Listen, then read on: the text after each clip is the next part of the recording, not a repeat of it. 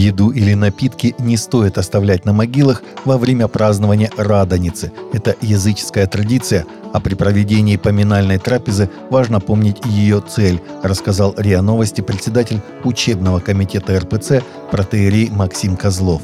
Во вторник второй недели после воскресения Христова в этом году 25 апреля в Русской Православной Церкви встречают Радоницу, особый день поминовения усопших – как отмечают священники, веселое название связано с тем, что он приходится на период празднования Пасхи. Православные ее отмечают в течение 40 дней после воскресения Христова.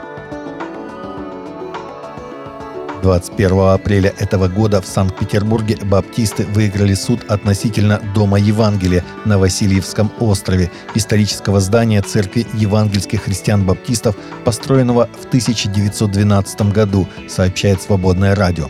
Об этом написал 22 апреля в своих соцсетях пастор церкви на Поклонной горе Антон Третьяк.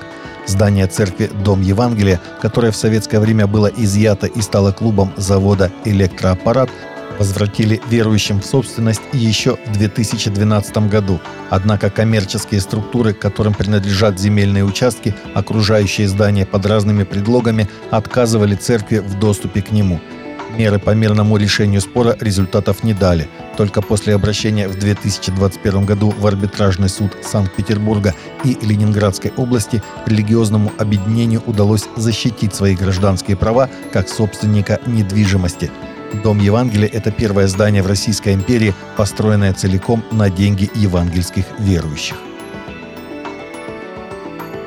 Число найденных тел в рамках расследования дела о гибели последователей религиозного культа в Кении возросло до 47, сообщает РИА Новости со ссылкой на агентство «Франс Пресс». Ранее местный телеканал Citizen TV сообщал об обнаружении сотрудниками полиции 39 тел в рамках расследования таинственной истории с религиозным культом – Согласно данным телеканала, некий пастор Маккензи Нтенге поручал членам организации морить себя голодом, чтобы встретиться с Иисусом. Как сообщало издание «Стандарт» со ссылкой на полицию, ее сотрудники утверждали, что по заявлениям их осведомителя местные жители голодают под влиянием религиозного деятеля, который сказал им, что их дело на земле завершено и они должны умереть, чтобы встретиться с Создателем. Fox News рассталась со своим ведущим в прайм-тайм с самым высоким рейтингом Такером Карлсоном. В кратком заявлении Fox News сказали, что они договорились расстаться с ведущим. Мы благодарим его за службу телеканалу в качестве ведущего, а до этого в качестве участника, говорится в заявлении. Такер Карлсон сегодня вечером с более чем тремя миллионами ночных зрителей было одним из самых рейтинговых прайм-тайм-шоу на Fox News – После массовой стрельбы 27 марта в частной христианской школе «Ковенант» в Нэшвилле, штат Теннесси, от рук транс-женщины, Карлсон выступил со страстным комментарием к своему шоу, в котором он сказал, что христианство и транс-идеология никогда не могут быть примирены.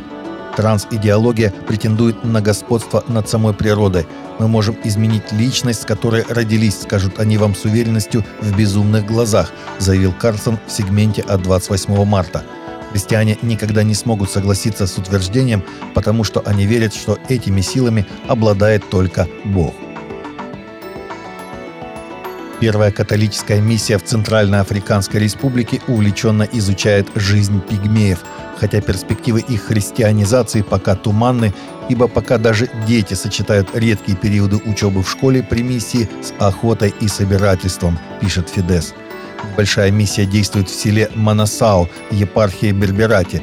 Здесь сейчас царит сухой сезон, который у пигмеев Баяка считается лучшим временем для охоты и собирательства в лесных дебрях. Помимо классической охоты с сетями, капканами и копьями, они в это время года посвящают немало сил добыванию термитов в лесу. Бояка покидают деревню ранним утром, снарядившись для поиска и ловли термитов, и обычно берут с собой всех детей с женами и стариками, отправляясь в заросли всей семьей. Стоит им раскинуть временный лагерь где-то в лесу, как через несколько дней они его обживают и чувствуют себя как дома. Термитов они готовят в соусе с классической маниокой, с побегами и листьями кокоса или готовят самостоятельно, в том числе сушат и коптят впрок.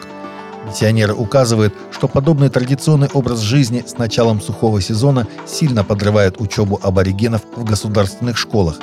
В миссии пигмеи любят заниматься церковным пением и танцами. Таковы наши новости на сегодня. Новости взяты из открытых источников. Всегда молитесь о полученной информации и молитесь о страждущих.